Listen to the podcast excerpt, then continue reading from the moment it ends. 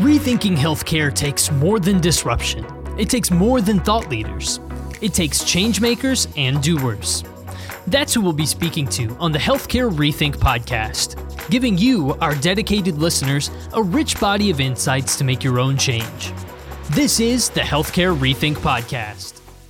Yes, this is the Healthcare Rethink podcast. I am your host, Brian Urban. And today, joining me is a dynamic duo of philanthropic innovators from RIP Medical Debt. Joining us today, we have Vice President of Public Policy, Eva Stahl, Vice President of Program Management, Priscilla Keith. And if you don't know about RIP Medical Debt, I'll make it simple for you $6.7 billion of medical debt wiped away for 4.2 million families in the US. Now, both ends of that stat I listed are growing, but we're going to learn about what RIP medical debt is doing to abolish medical debt in the US. So, without further ado, Eva, Priscilla, thank you for joining our little show. Thanks for having us. Same here. Awesome. Well, uh, I'd like to introduce our guests to our audience on every episode. And I thought, what better way of doing that than having you both tell us a little bit about your story, your journey to RIP medical debt, and the amazing work that you're leading here. And then we can really get down to current state and how do we start to fix some of the structural challenges we have with our healthcare system in the US. So, if we could, Priscilla, can you kick us off? I'm happy to do that. Um, I am uh, based in Indianapolis, Indiana. Um, and I think you will find that half of RIP staff is um, remote. I'm originally, excuse me, from South Carolina. And um, I bleed blue, which is Spelman College in Atlanta University. And yeah, if you've yeah. not heard of Spelman, it's a school for African American women. I received my biology degree from Spelman um, and had the opportunity to attend Atlanta University, where I received my master's in biology as well.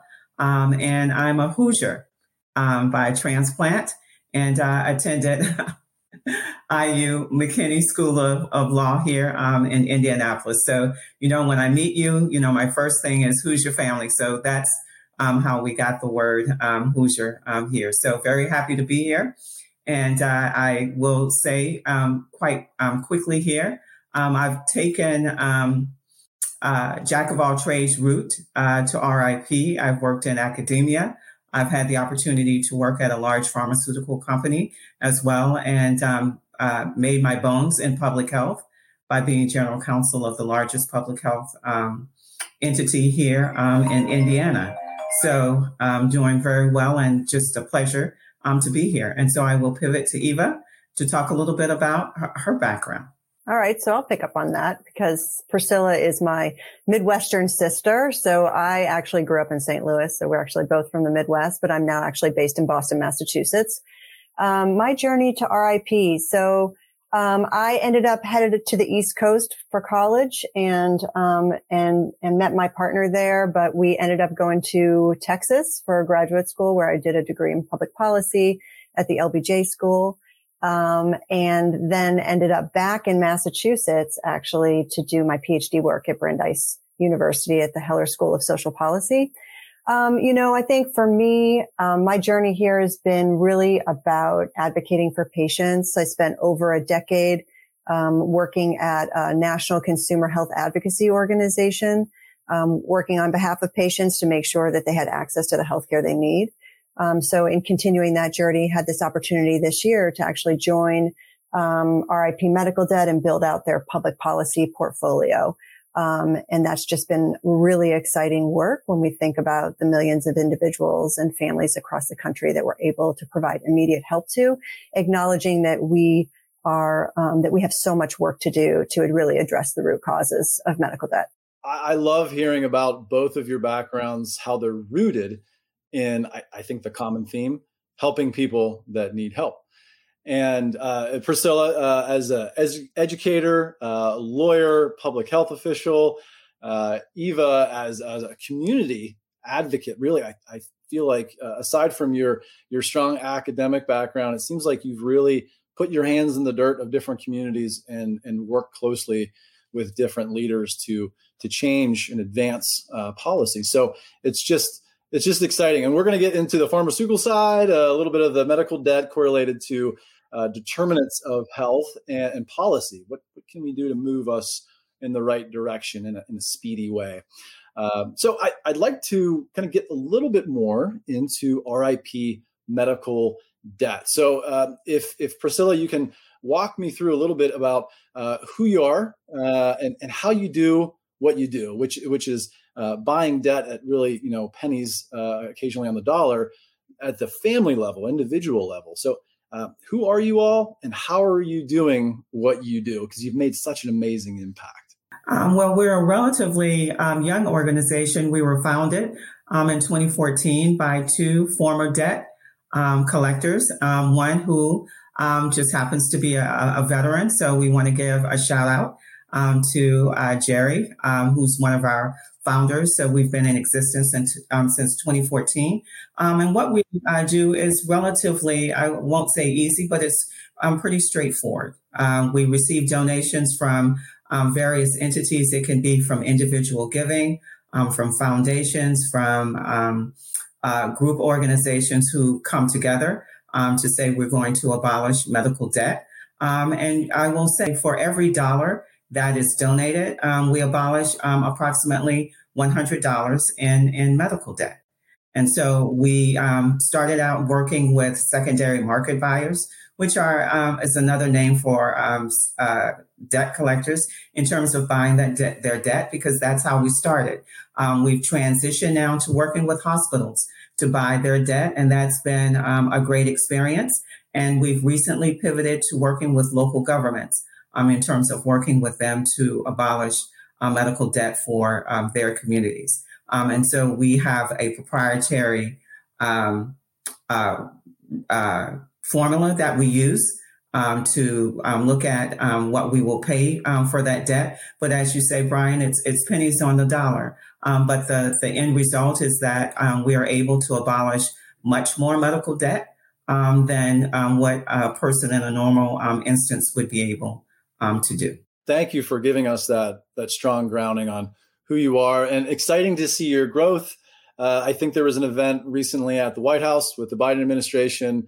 Uh, your, your, other leader there, Allison, was on stage. Uh, so just exciting to see the visibility and also tracking the impact. So uh, it's just amazing. Well, actually, Eva can talk a little bit about that because she was instrumental in helping us to um, be on the playing field at the White House. So I let my colleague um, take a lot of the credit for um, having us uh, be there at the White House. Good, good segue. So, yeah. Eva, tell me how, how was the experience first of all, and and how do you think the uh, I think future ripple effect of being there and having publicity and, and having the message and mission known? Uh, so, tell me a little bit about that experience and what's what's in store from that event. Sure. So I think that there were rumblings at the beginning of the year, um, growing interest in medical debt. And certainly I think people that uh, follow the issue can see its tick up, right, in the media, um, particularly in this moment. It's, it's really been amplified and a spotlight shines on, on the issue of medical debt. And we were contacted by the White House as a key player um, in this space, um, specifically because of our work, our abolishment work um, to provide some input and be a part of an event to increase the visibility even more using that platform. Um, I think that the administration is keenly interested in addressing a variety of different dimensions, and the event included not just um, the health side, but also the lending side, and also veteran affairs, and looking for um, administrative pathways that they could ease the burden of medical debt for individuals. Um, so it was a really exciting ex- uh, sort of event. And I think for us, we really saw it as a launch pad um, to have deeper conversations about medical debt. And we see a lot of the work that we do. We actually have an in-house anthropologist who's able to collect and collate um, thousands of stories from our beneficiaries. And so in that ethnography work that she leads, we really are learning so much about the medical debt experience and so it really gives us, I think, um, a lever to um, sort of amp, amp up the conversation and really humanize that experience for the media, for stakeholders, for policymakers, um, that patients and people are just suffering and we need to get together and find some solutions. And you bring up such a good point, and thank you for uh, sharing all of that insights, Eva. Medical debt as a connection to mental health, hiding in plain sight for the U.S. and as a U.S. specific injustice uh, with our our healthcare structure uh, and our systems.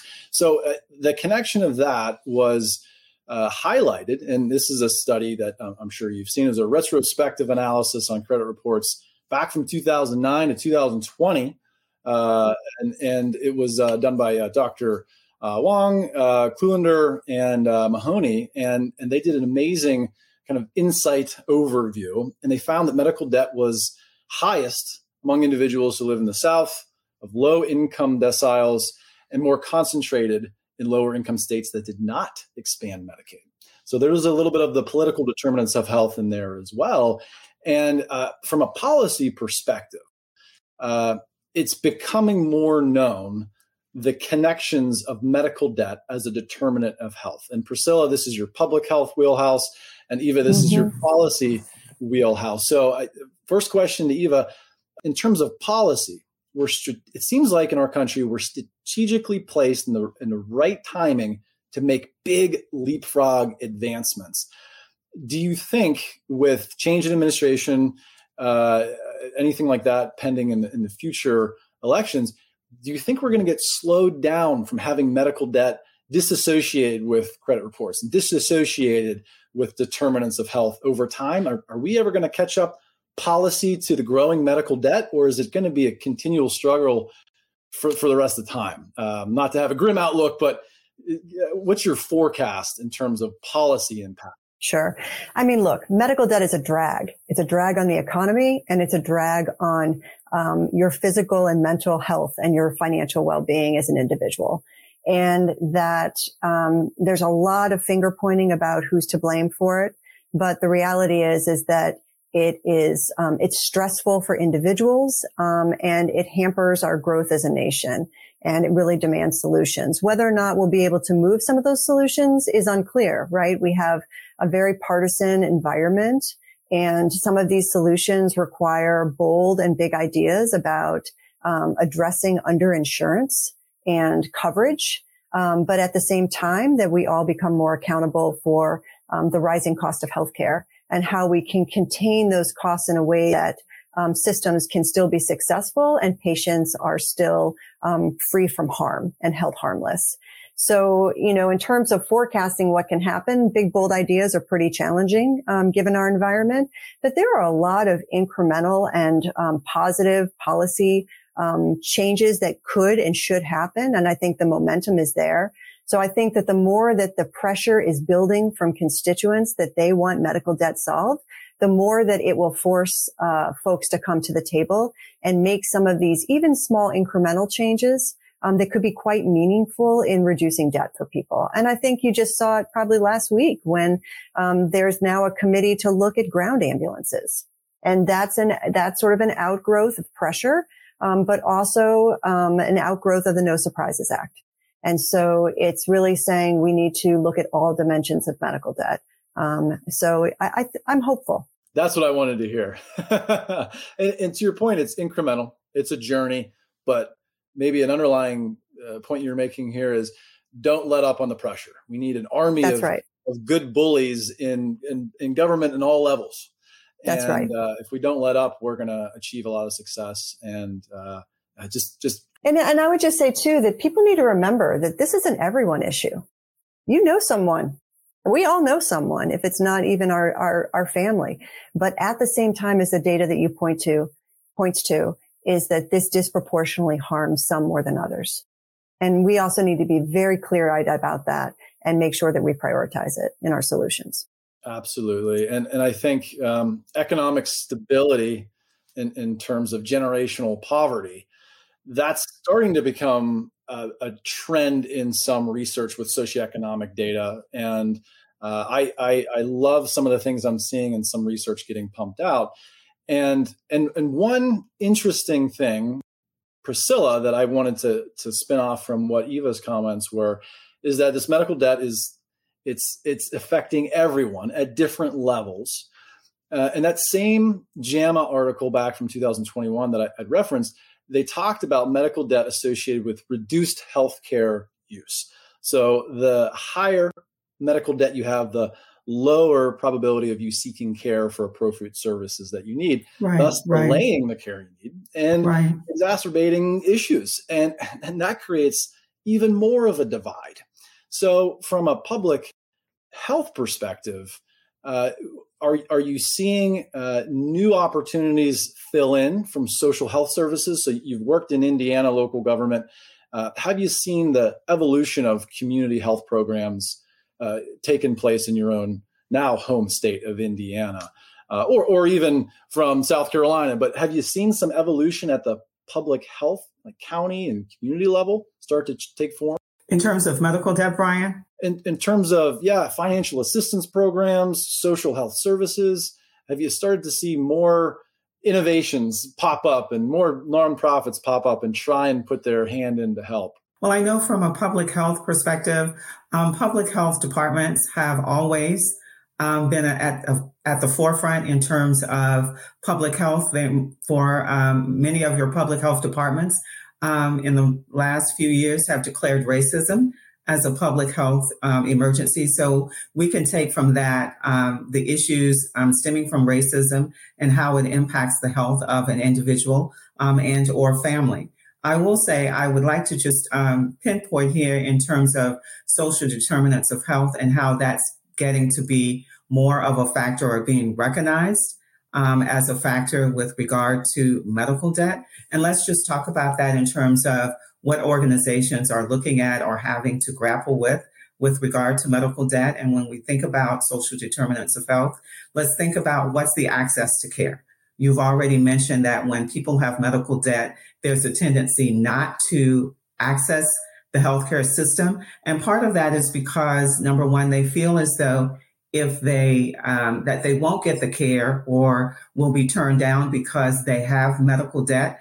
Um, secondly, there is a stigma um, or shame to having medical debt more so than just having regular um, consumer debt. So, just in terms of access, we have to deal with that and the downstream impact that when you don't take care of an issue, um, it tends to rear its health, its head um, later on, and the impact is that the patient is sicker um, and it costs more to to heal um, that patient. Secondly, let's look at it from another social determinants of health. When a patient has uh, medical debt, oftentimes they have to determine whether or not what trade offs they're going to use um, in terms of do I buy food for my family or do I pay this medical debt? Do I pay my rent and, and or mortgage or do I, you know, pay um, this medical debt? Also, just in terms of from a mental health perspective, um, patients are three times more likely to suffer from mental health issues in terms of, wow, I really um, have to pay this medical debt. I don't have the money for it. I really need to see a doctor. And, um, you know, there's hesitancy in terms of calling um, on, on the medical system um, in terms of um, working with them to um, address certain health issues. And so, what studies have shown over time is that the mental health stress from not being able to pay your medical debt um, is tremendous. In terms of looking at um, what institutions are doing, I think first and foremost, and what's prominent is that the attention that medical debt and the impact that medical debt has on families, has on individuals in terms of mental health in terms of their economic viability, financial uh, viability, and access to care has taken more of a prominent role.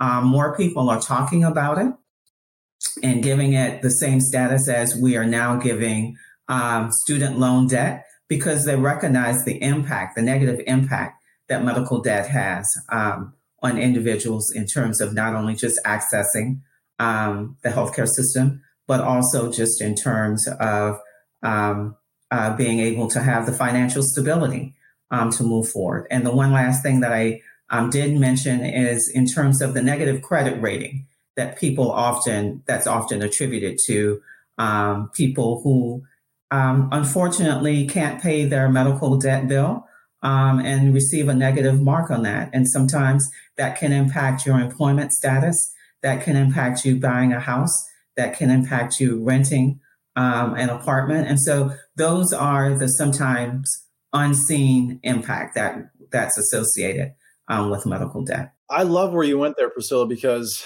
if if you are accumulating medical debt because you have healthcare needs, uh, you're less likely to to get healthcare services because you don't want to have more debt. And if you can't pay off your debt, you get negative marks on your credit report.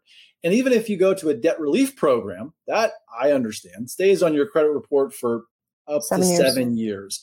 So your yes. your lending power, your buying power, if you're down, you will stay generation generationally down and and start to become impoverished uh, from family to family in in local communities across the United States.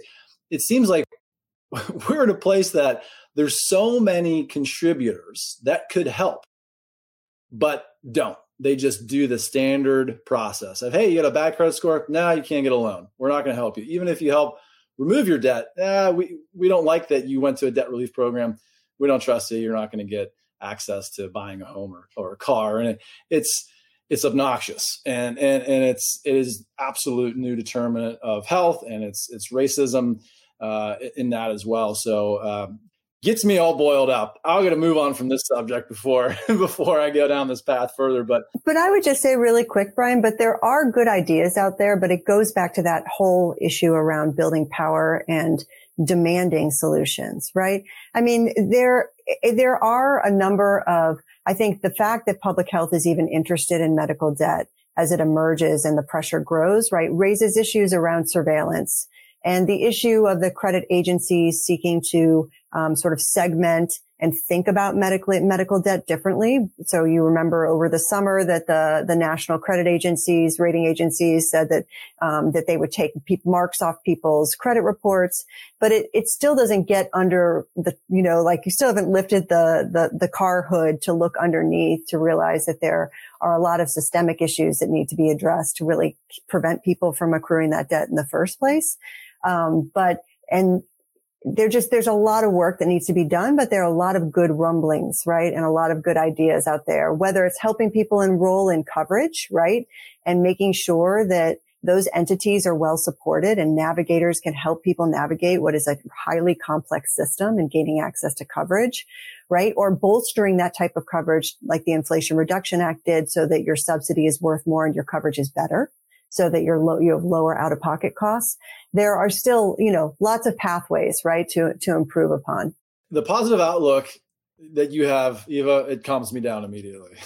so thank you for taking us there. And, and, actually, to go under the hood for a second, uh, data is centric to a lot of your work yes. for RIP medical debt. So I was hoping we could talk about data for a little bit in terms of how you identify people in need uh, defining the people in need in terms of how you want to abolish their their medical debt at a particular healthcare group or system.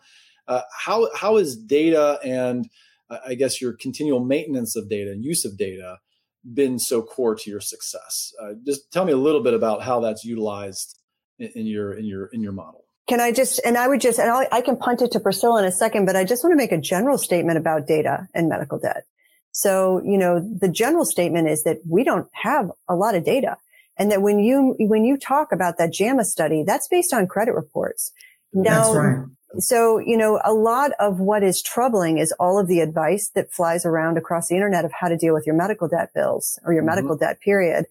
And, you know, a lot of it's around negotiation and one-on-one strategies with your, with your hospital or your provider entity or strategies around borrowing from family, friends, or putting on your credit card or doing some of these new, um, you know, financial, um, you know, pieces around medical credit cards or pay now, you know, buy now, pay later.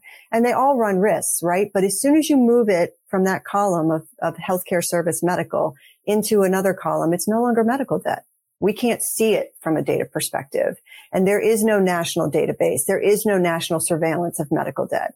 And so what you're seeing on the credit reports is only a slice of what actually exists. And that's all that we have access to, right? As an entity that purchases medical debt. And so with that, I just, I will actually pass it off to Priscilla to talk a little bit about the data because she's deeply involved in, in, in the, in our structures as well as keeping data um, safe and secure. But I think it's important to note that we have no national surveillance of medical debt. And it's a really big problem that needs to be addressed. Great point. Yeah. Priscilla, take right. us deeper. Thank you, Eva. Um, ter- Eva is exactly right um, in terms of um, the amount of data um, that we have, um, the level of data, and the scrutiny um, surrounding the data. I will just say that when we work with individual entities or corporations, the first thing that we look at and what we usually have is a non disclosure agreement or business associate agreement. And what I've learned is that when you are working with PHI, um, that is, uh, you, you really want to make sure that you are protecting the data that you receive um, from hospitals, that you receive from credit um, collection um, agencies. Um, so, in terms of that, we want to make sure that the data we have um, is stored in a manner um, that is completely protected and that we do all that we can to make sure that we protect that data from outside sources or nefarious sources related to that. In terms of what we'd like to do going forward um, with that data, we'd like to be able to, as we, you know, take the data in, and as you've heard Eva talk about, we have an anthropologist um, to help us look at the data to tell us exactly um, from the numbers, because you can be data rich and um, research poor. Um, we'd like to be able to look at it and um, quantify the data to say, what does this actually tell us? um, what is the number of, of persons who are, I would say, single mothers who have to um, uh, deal with medical debt on a daily basis?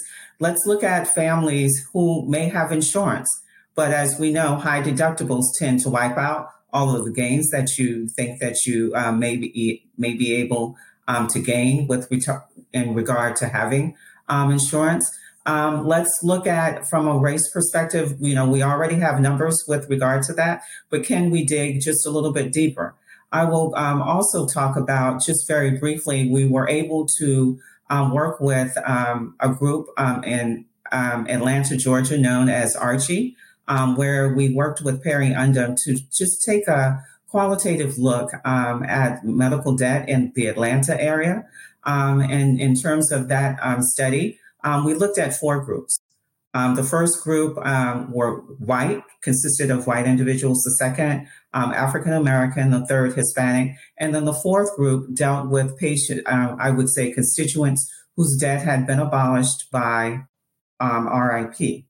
And what we found um, with that is that the issue of medical debt transcended race, and that um, some of the things that we found from them is that they did know how to navigate the health system. Um, they felt as though the health system had abandoned them. Um, they didn't trust um, the health system.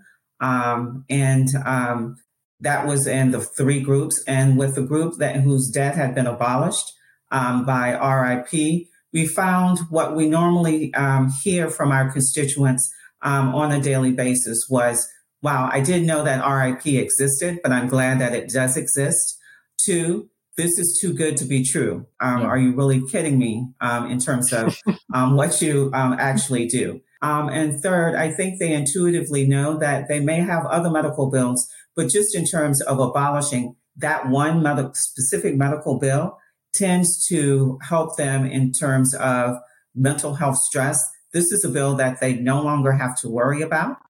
Um, uh, they're able to um, navigate um, the system a little bit better and they just feel really better about themselves, as we talked about in terms of the shame um, associated with medical debt. So, as Eva talked about um, in terms of the data, um, we're hoping to look at that data as we get more data and be able to quantify it um, and be able to tell the stories in a different way that people will begin to appreciate what the impact of medical debt has on um, families, and also by alleviating medical debt, what that does for um, individuals and families in a positive manner.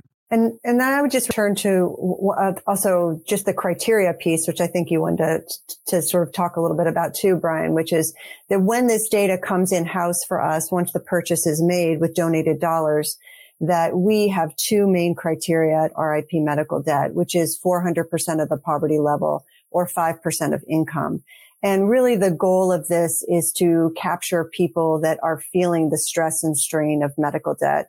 And if you look at data on medical debt, when you hit about 400% of poverty, there's a small sort of slight drop in medical debt. So the goal here is really to capture as many individuals as we can that are struggling and provide them the assistance of abolishment. And that really aligns partly, we lifted our, um, our threshold this year from what was it, Priscilla, from 250 to 400.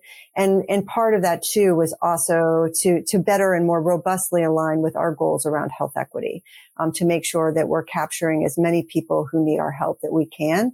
Um, in a really responsible way. So once the data matched, we we purchased data um, from you know, um, a, a, credit agency to match up with our debt files so that we can run those criteria. And then we only purchase debt that actually meets those criteria. Um, and then once we've done that, then that's when we, we use our, our sort of our, what we call our debt engine to push our letters out to let people know that they're free and clear of that debt. Exactly. Thank you, Eva.